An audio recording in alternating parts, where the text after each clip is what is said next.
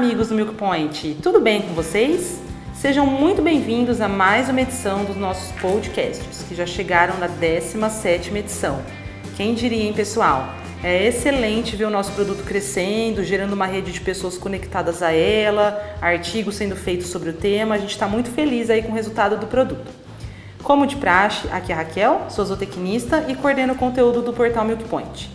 O meu convidado para a conversa de hoje é o José Rezende, que é cofundador da Terra do Leite, localizada em São Gotardo, em Minas Gerais. É uma empresa, a gente pode dizer, de produção primária de leite com uso de tecnologia avançada, a famosa aí pecuária 4.0 tão falada nos últimos tempos.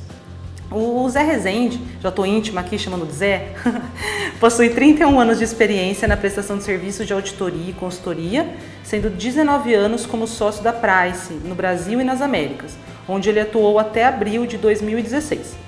Ele também foi responsável pela criação do Centro da Price de Serviços em Agrobusiness e do setor de Agribusiness da Price Brasil, que liderou desde sua criação em 2006 até setembro de 2014. Quanta coisa, hein? Bem-vindo, José, ao nosso programa e vamos bater um papo aí sobre leite, né? O, assunto que a gente tanto gosta de falar. É, boa tarde a todos. É, Raquel, muito obrigado pelo convite e agradeço a participação dos, dos ouvintes, né? E realmente, leite é apaixonante, né? Se a gente não tomar cuidado, o podcast vai ficar longo. Hein? É verdade, é verdade. Temos bastante coisa para falar. Esqueci de falar na sua descrição que, que desde 2016 você também é conselheiro de empresas, né, Zé? Acabei pontuando isso agora. É, para quem não sabe, só para fazer uma ponderação, a Price é uma das maiores prestadoras de serviços profissionais do mundo, né, Zé? Nas áreas de auditoria, consultoria e também outros serviços. Então, o Zé ele tem bastante bagagem aí na área de empreendedorismo, na área administrativa. É, Zé, a princípio, falando agora sobre leite, como é que foi a sua história, né?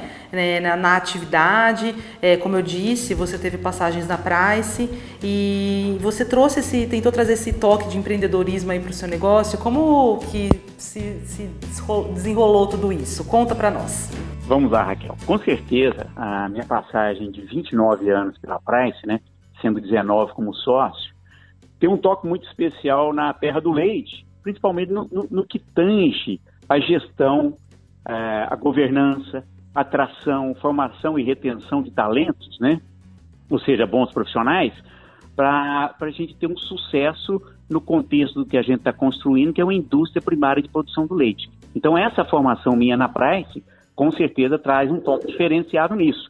É o que eu e a minha mulher já tentávamos implementar né, na própria fazenda que a gente tinha lá em Arcos, né? Uhum, legal, Zé, legal. Então, assim, vocês trabalham na Terra do Leite é, entre sócios, né? Eu li um pouco sobre o negócio de vocês. Tá, desculpa, e, e complementando, que eu não respondi a, a, segunda parte, né, sobre a minha história no leite, né? É, da história no leite, tudo começou né, em 2003, quando eu herdei uma pequena fazenda da minha mãe, e a minha mulher e eu decidimos colocar uma pecuária de leite. Lá não tinha nada, começamos do zero, fizemos tudo, é, na primeira ida nossa com duas filhas, elas deram o nome para o projeto de Fazenda da Vovó. E assim ficou, né? É, até 2008, quando eu cuidei bastante, cuidei de todas as etapas de implementação junto com a Tereza, né? E que em 2018, em 2008, eu fui fazer um mestrado em agroenergia e a Tereza, recém-saída da faculdade de zootecnia, é, depois de ser advogada, assumiu a, a produção da fazenda da vovó, até quando nós decidimos que estava na hora de sair de um negócio pequeno e mover para um negócio maior que, que, que a gente acredita que vai passar a transformação da pecuária de leite. Então, sim, foi a nossa entrada nesse projeto Terra do Leite. Legal, Zé. Peço desculpas aí pela interrupção, é que eu estou ansiosa para nossa conversa. tá? Então tá já. Então, assim, é muito legal a sua passagem. A gente conhece a Maria Tereza também, é uma grande parceira aqui do Milk Point, instrutora de cursos online do Educa, inclusive, né? Enfim, vocês trabalham na Terra do Leite entre sócios, né, Zé? Como que funciona isso? É, eu sei que vocês são em dois agrônomos, agrônomos, né? E você que é um administrador. É, da onde que surgiu toda essa ideia, né? Se você puder falar sobre esse projeto, que ele é muito ousado, né? É um novo conceito na produção de leite. Eu sei que a ideia de vocês é transformar a produção de leite em uma indústria. Então, manda bala fala aí. Legal. Bom, sim, nós somos só, três sócios, né? É o Renato Mendes e o Tiago Romero. Os dois são agrônomos, como você mencionou. O Tiago, ele é produtor de alhos, cebola e outros cereais, né? E ele queria diversificar. Então ele procurou o Renato que já tinha experiência no leite, pois o Renato é do grupo Sequita, né, que é o quarto maior produtor de leite hoje do Brasil. E o Renato participou ativamente do projeto que foi implantado na Sequita em 2008, depois de, que é da, ele também é sócio, né, o pai dele também é sócio, e ele saiu para trabalhar é, em empresas. Então ele trabalhou na Delaval por dois, três anos, voltou para a região, foi quando o Tiago o encontrou e, e começaram a desenhar o projeto. Então, desde meados de 2015, quando estava na terraplanagem, né, é, ou seja, assim começou é, o nosso projeto. E aí você pergunta também como que a gente é, gerencia essa relação entre sócios, né? Aí eu vou contar um pouquinho, desde o início, né? É, como que a gente atua junto. Todas as decisões são tomadas em conjuntos, decisões importantes, né? Só que a gente dividiu as tarefas, principalmente para colocar isso de pé. Em meados de 2015, estava na terraplanagem. Né? Então, foi dividido da seguinte forma: o Tiago Romero, que cuida da parte da agricultura, ele cuida desde o ponto de vista de preparo, plantio, definição da, da, da, da, das variedades que vão ser plantadas para silagem e também a relação de originação da silagem, que é um negócio relativamente novo também, né? Ou seja, a gente, é, o nosso projeto parte do ponto, nós somos 10 hectares de terra e a gente, 80 é arrendado do Tiago e o restante, né, esse ano, nós compramos 220 hectares de, de silagem. Essa originação com os parceiros, o Tiago que cuida disso para nós desde o início, né? O Renato passou a cuidar, ele cuida da parte administrativa e financeira desde o início, focou na parte de obras, com apoio ali do Tiago no dia a dia, né? E, e eu passei a, a, a, atuar na operação desde de setembro de 16, né, para aliviar o Renato no temas de obras, né. Então, o Renato, até meados de 18, concluímos as obras e o Renato passou a entrar um pouco mais na operação, eh, me apoiando também e liberando mais um, um pouco do meu tempo para eu, nessa, eu dedicar essa atuação minha na busca de investidores. É, um tema importante, que também é outro é, fator um pouco diferente das fazendas tradicionais, né, o que a gente está buscando é numa formação de um gerente, né, com a, com a qualificação boa e formá-lo para que ele seja o gerente geral do negócio para tirar os três sócios da operação, né, e eles ficarem tipo num conselho orientando e fiscalizando, né, para que a gente possa no futuro replicar esse projeto em outras é, na própria região e em outras regiões. Então, como que eu vou defender que eu quero multiplicar, que eu quero replicar o projeto, se os três sócios vão ficar full time no negócio, eh, no, no dia a dia? Então, isso não tem condição. Né? E, ademais, o negócio, depois de estruturado, não precisa de três sócios estarem o tempo todo é, no dia a dia da fazenda, né? do projeto, da, da, da, indústria, né? Sim, sim, não, é bem importante isso que você comentou, né? Acho que, assim, é, o mix de gerações agrega bastante para o negócio, né? Esse compartilhamento de opiniões, você teve passagens fora do mundo do agro, né? Tem a Maria Tereza que, que participava do agro, então contribuir com opiniões, os sócios que passaram por outras atividades. Então acho que isso, né, esse blend aí, de, essa troca que vocês fazem é muito importante para que o negócio também se desenvolva, né? E assim, onde que vocês querem chegar com a Terra do Leite? Zé, vocês usam e abusam aí das tecnologias, né? Inclusive vocês são conhecidos bastante por isso, seja por meio da ordenha robotizada, vocês também fazem amostras de leite é, coletadas de forma automática, vocês coletam né, as amostras de leite de maneira automática, em datas específicas, trabalham com cabines de alimentação para dieta individualizada. Acho que tudo que tem aí de tecnologia de ponta no leite vocês estão trabalhando ou pretendem atuar, né? É, é, isso aí. Então, assim, quantos litros vocês querem produzir? Quais são os desafios? Onde que vocês, o que, que você visualiza aí para os próximos anos para a Terra do Leite? Legal. Então, a Terra do Leite, é, como eu mencionei, era, são 10 hectares, que desde o início está planejado para a gente construir três galpões. Isso é um cross ventilation, né? Aonde a gente quer atingir 40 mil litros de leite em 2021. Né? Hoje estamos com dois galpões prontos, fechados, cross ventilation funcionando, né? É, temos é, 320, 330 animais em lactação e estamos produzindo 10 mil litros de leite. Para essa primeira fase, a gente precisa comprar, ou seja, duplicar a quantidade de animais, né, para atingir a primeira fase do projeto com 630 animais em lactação, ordenhados nos seis robôs que temos hoje e na convencional. Depois que colocar as vacas, a gente compra mais três robôs. Está tudo preparado para receber os três robôs. Feito isso, a gente fecha a primeira fase, é, se Deus quiser, aí até meados desse ano, é, dependendo da entrada de investidores, né? E aí a gente parte o ano que vem para a construção, do terceiro galpão, para que 2021 a gente atinja 40 mil de leite. Importante destacar que o resto da infraestrutura ao redor que é necessária, né, desde o ponto de berçário, bezerreiro, é, pista é, de tratamento de dejetos, separa, é, separação de areia, etc., tudo já está preparado para receber o terceiro galpão, né? Então, por isso que fica ágil a gente fazer é, chegar nesses 40 mil litros de leite em 2021. Ah, legal. E assim, vocês e... Pode falar. É. Então, nesse contexto, aí complementando a sua pergunta, né? E por que, que a gente acredita na, na, na tecnologia? Por que, que a gente, esse projeto já partiu desde o início com, com, com o uso de muita tecnologia? É, em, em, todos os demais setores, né, tem havido uma transformação digital muito grande. Né?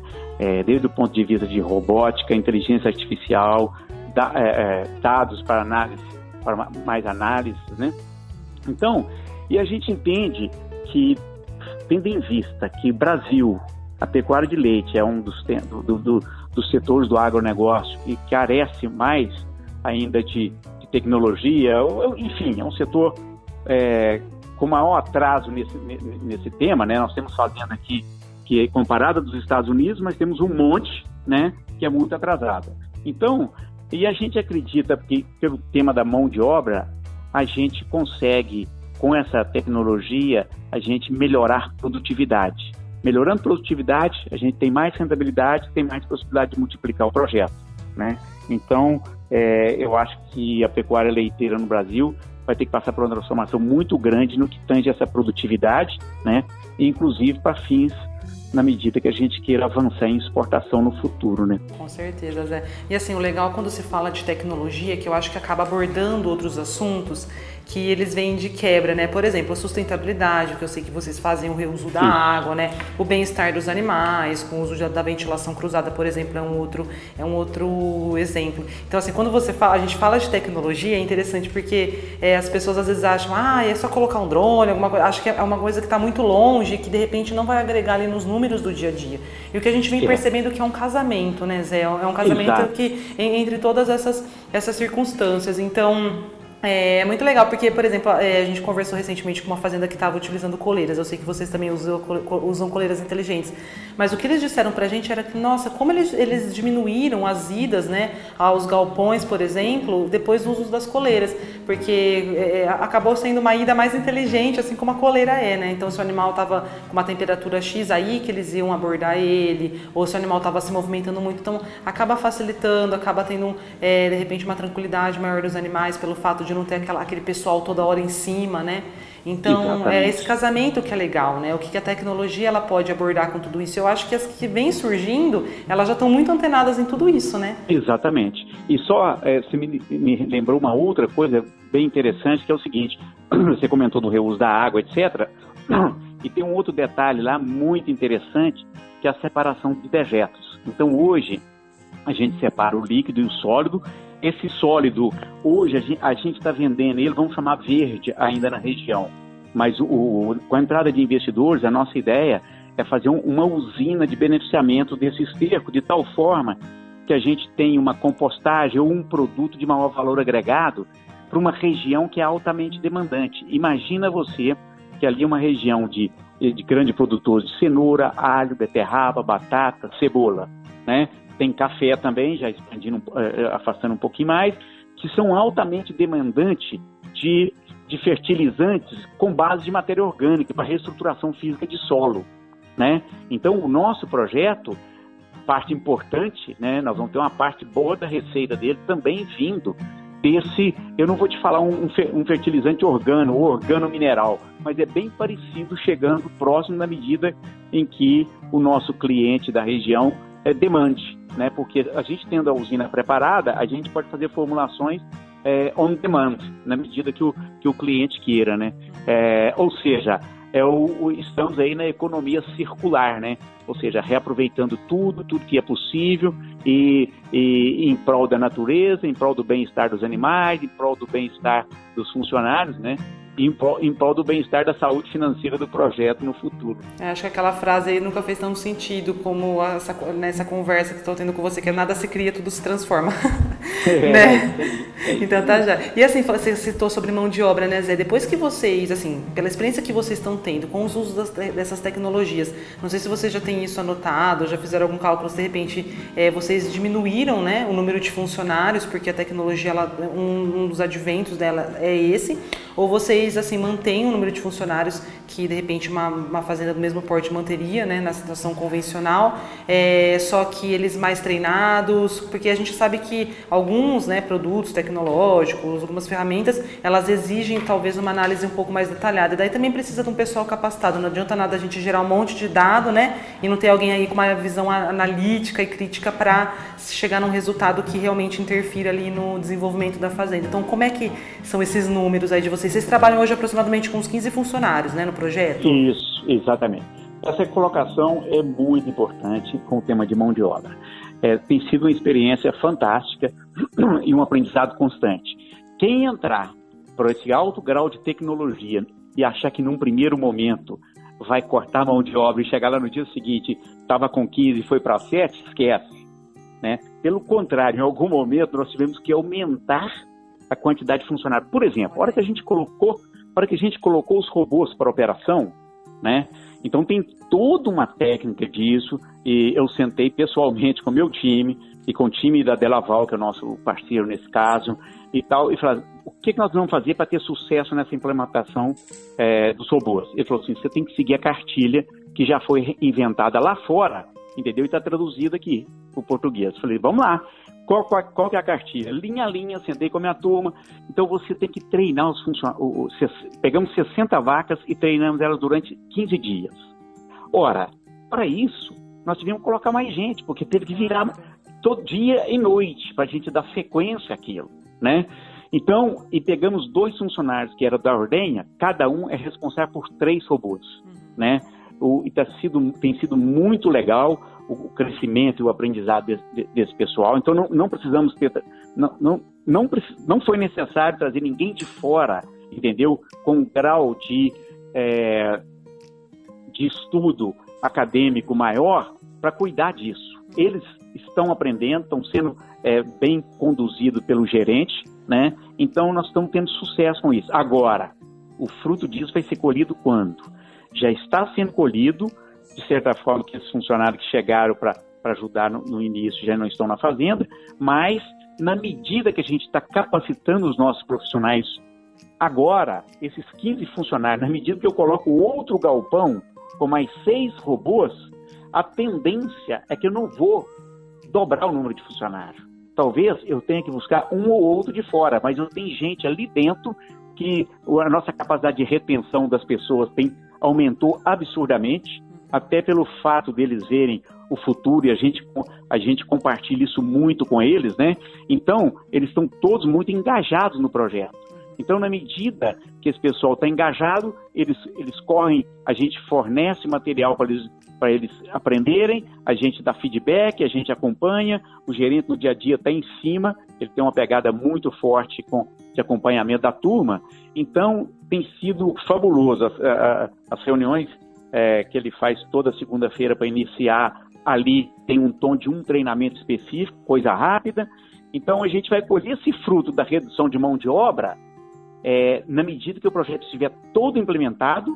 E aí sim, não é só redução de mão de obra que a gente tem que estar de olho, gente. A gente tem que estar de olho na qualificação da mão de obra.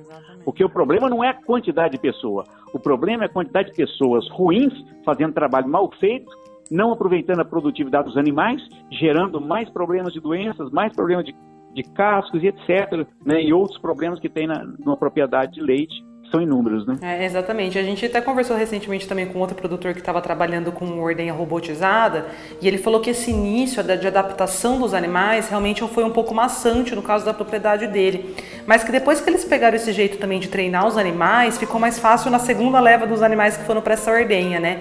Então, assim, tudo tem aquela, tudo tem aquela primeira vez, né? Então, de repente, por exemplo, a equipe já participou daquele primeiro lote na adaptação da ordenha. No segundo lote que eles, que eles vão precisar adaptar, eles já vão estar mais calejados, né, Zé?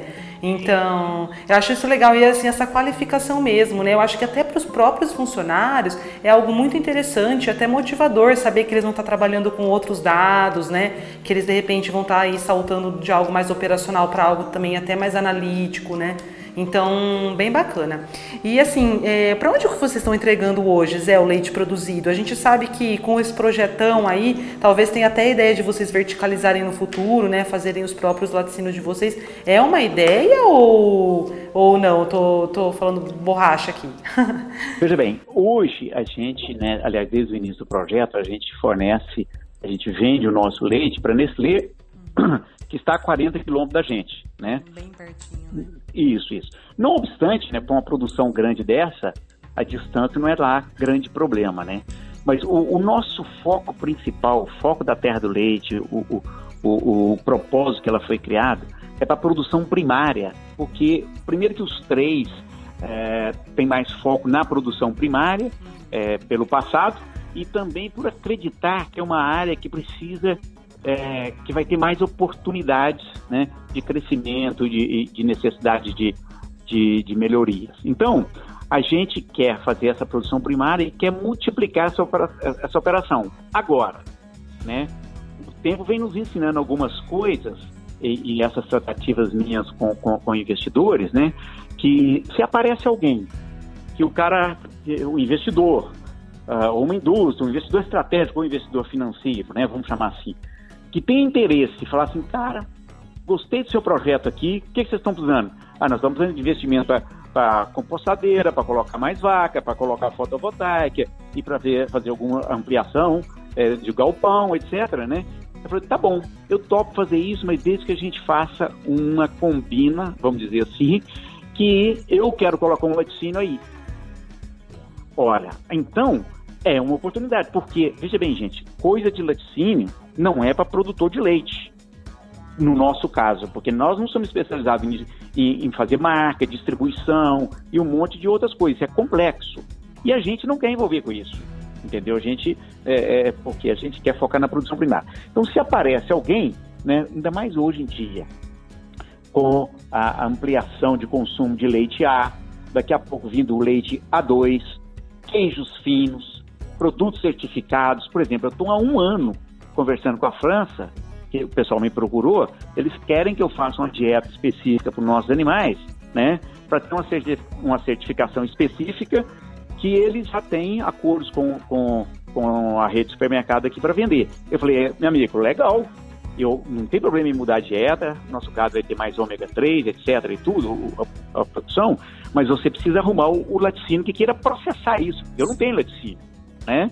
Então, mas essa tratativa tem sido bem interessante, que mostra para onde está caminhando, né? para a sofisticação da produção de lácteos no Brasil, né? Então, que lá fora já é muito evoluído. O americano sabe, sabe usar produto lácteo como ninguém, né? Então, você chega lá, você tem uma, uma variedade enorme. Nós aqui ainda estamos engateando nisso, né? A gente tem o básico. Então, a gente está aberto, né? É, reduzindo aí para objetivamente na sua pergunta, a gente está aberto alguém que queira entrar, viabilizar o ajudar a viabilizar o projeto e com o laticínio do lado, é, mas com uma parceria onde tem pessoas especializadas para tocar o laticínio, não é mesmo? Então aí sim, pode ser até um embrião, né? Até para replicação do nosso projeto é, na produção primária e também na produção primária e integrada, né? Sim, sim. Então, é, eu acabei, é o limite, né? É, eu acabei perguntando porque vocês são bem inovadores e, e, me passou pela cabeça, né? De repente, será que não tem essa, essa possibilidade, né? Então, eu, eu, eu creio que vocês também, que nem você falou, quando estou conversando com o pessoal da França, vocês também são bem antenados no que está acontecendo aí de tendências de alimentação, então de repente fazer algo focado nisso, né? Perto ali da fazenda. Então, bem legal, achei legal que você pontuou, né? Quem sabe aí de repente a gente não conversa no futuro sobre algo que vocês desenvolveram nesse aspecto, né? E assim, falando também sobre futuros, é quem que você acha que vai ficar na atividade leiteira, né? Assim, porque a gente está vindo uma tá vindo uma grande mudança nos últimos tempos nesse sentido, né? Alguns produtores que saíram da atividade, acho que questões de gestão a gente nem precisa mais falar, né? Que atividade que vive hoje sem questões de gestão, né? Mas você acha que a tecnologia ela veio aí para ser algo fundamental? Você acha que o produtor que não se tecnificar, não trabalhar de repente com uma nutrição, uma produção de precisão, ele também corre o risco aí de não estar na, na atividade? Você acha que a tendência são grandes fazendas? O que, que você enxerga? Eu gostaria da sua opinião sobre isso. Tá, vamos lá. Eu tenho uma opinião muito bem formada sobre isso, porque eu fui um produtor, nós fomos um produtor, né, de 1.800 a 2.000 litros de leite né?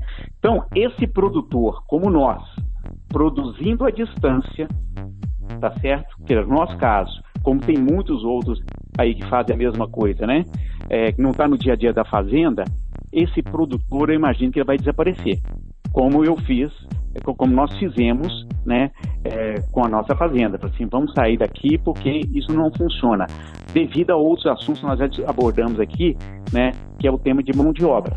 Né, você entregar a fazenda é, só para os funcionários, é, tendo em vista a baixa qualificação e os inúmeros riscos que tem numa atividade leiteira em termos de sanidade, alimentação, de, como você mencionou, de precisão e outros, né?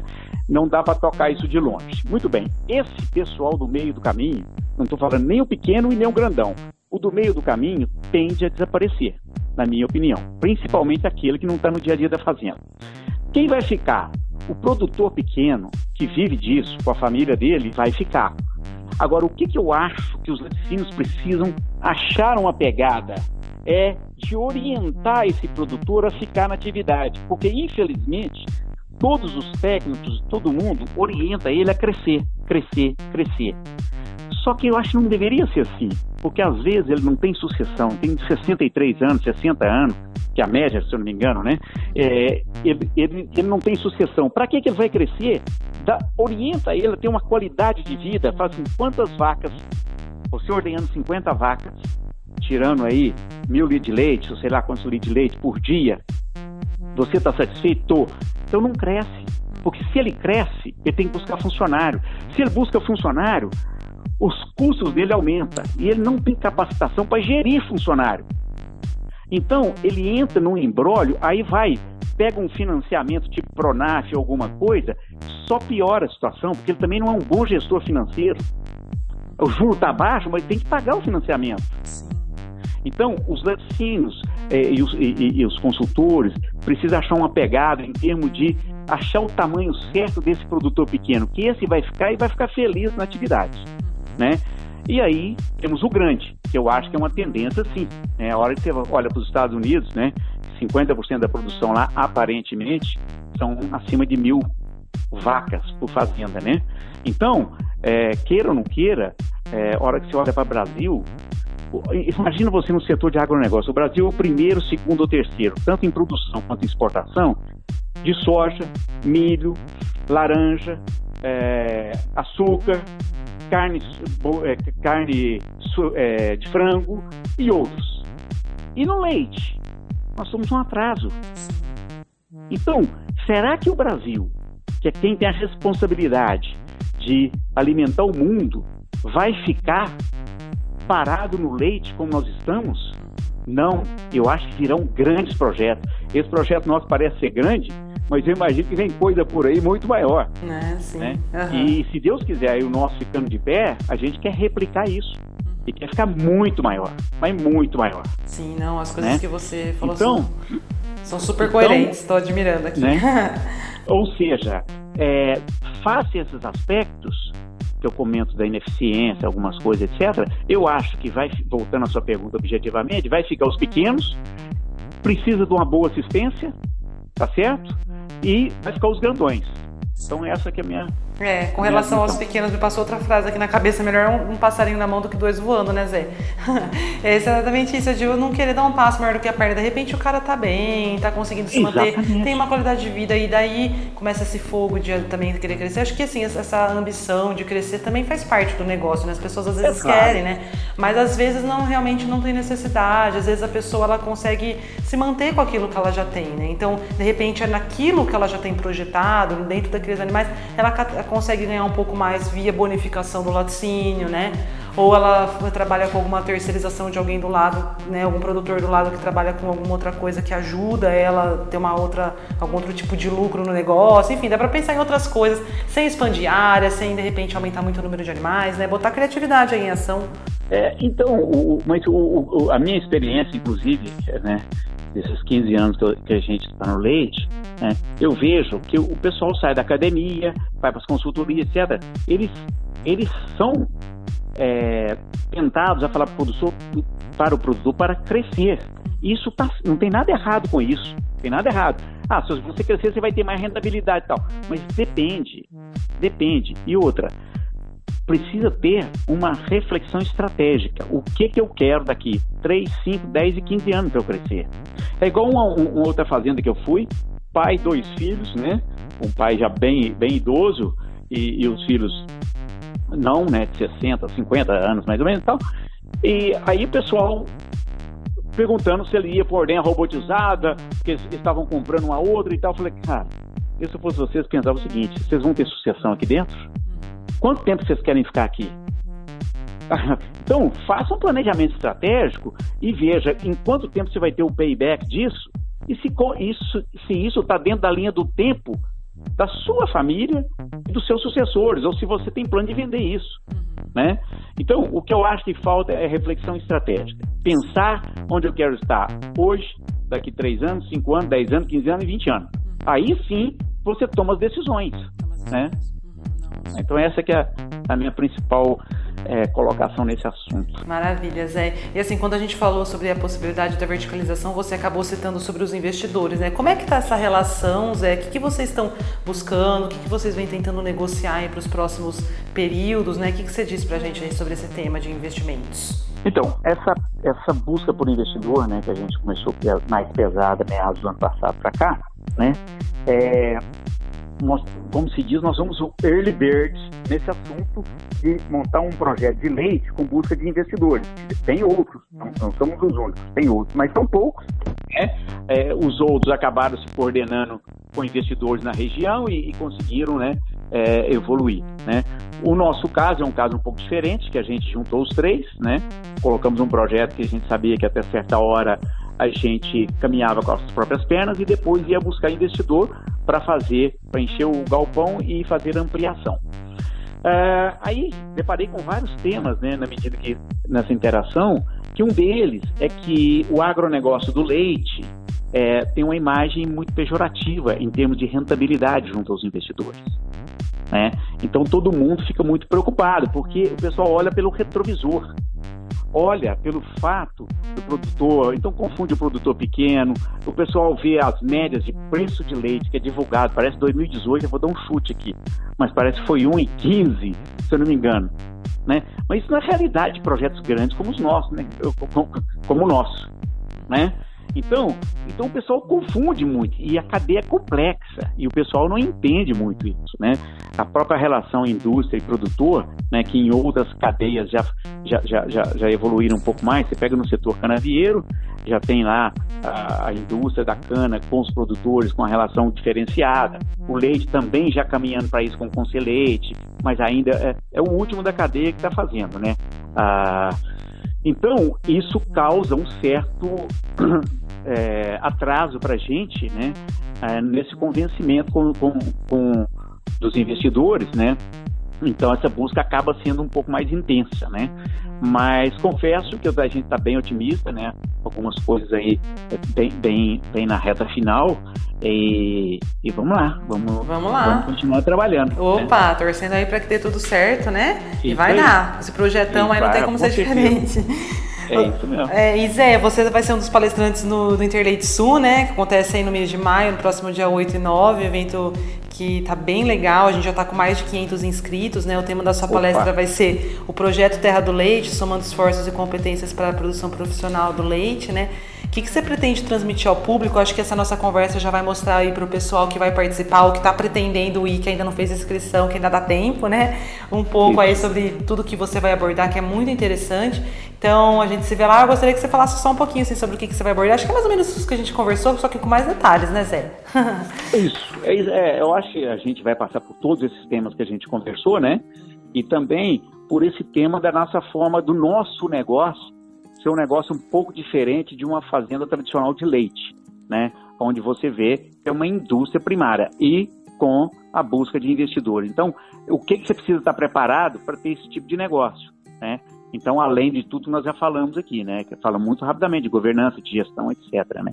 Mas eu acho que vamos passar por todos esses tópicos aqui e ficarei bem, bem entusiasmado com as perguntas que vierem, que que, que, que, nós, que nós não cobrimos aqui, que as pessoas perguntem e a gente consiga responder, não é mesmo? Perfeito. E lá ao vivo, né, no calor do momento, no tete a tete, é mais legal ainda. Vamos nessa. Zé, agradeço muito a sua participação de todos os nossos ouvintes que nos escutaram até aqui. É, o podcast é um produto que vem crescendo, a gente está tendo bastante feedback legal do pessoal. Então tenho certeza que bastante gente ficou com a gente até aqui, é, com a gente até o final aqui, né? E desejo muito sucesso aí para a Terra do Leite. A gente quer ver, quer ver essa terra germinar aí, gerando muitos frutos ainda, viu? Eu agradeço, agradeço a paciência de todos também para nos ouvir aí. encontramos lá no evento em maio. Perfeito, Zé. Então, muito obrigada mais uma vez. E para o nosso pessoal que está escutando, dúvidas, críticas e sugestões podem ser enviadas para pointcast.milkpoint.com.br. Pessoal, finalizando mais um podcast com uma dica de entretenimento saborosa para vocês. Uma série da Netflix que se chama Sal, Gordura, Acidez e Calor. A série ela é narrada por uma chefe e escritora que se chama Samin, que roda o mundo explorando os quatro elementos essenciais para uma boa comida, que é o sal, a gordura, a acidez e o calor, né? É, pelo caminho, ela experimenta várias refeições e ela come de joelhos de tão boa. São dicas valiosíssimas aí para quem gosta de viajar, para quem gosta de uma boa cozinha. Então, por exemplo, ela quando fala sobre gordura, ela visita uma fazenda na Itália, se eu não me engano, de produção de leite, e lá mesmo eles fazem um parmesão ou um parmegiano regiano. Não me lembro ao certo qual que é o tipo de queijo, mas mostra todas as etapas e dá muita água na boca, é bem legal. E não fala só sobre lácteos, né? Que é a nossa paixãozinha aqui. Fala sobre outros produtos também, como carne, então mostra a produção de porcos. Aí ela vai para o Japão para mostrar os tipos de sal que existem hoje no país para temperar lá as comidas, né? Os pratos que eles fazem. Então é uma série bem bacana. A protagonista é bem legal, essa chefe. Ela envolve muito, né? O o pessoal que está assistindo, eu, eu particularmente fiquei bem envolvida com a série, nem vejo que passou o, te o, tempo quando eu estou assistindo ela. Então fica a minha dica de hoje para vocês e até a próxima. Buen apetite!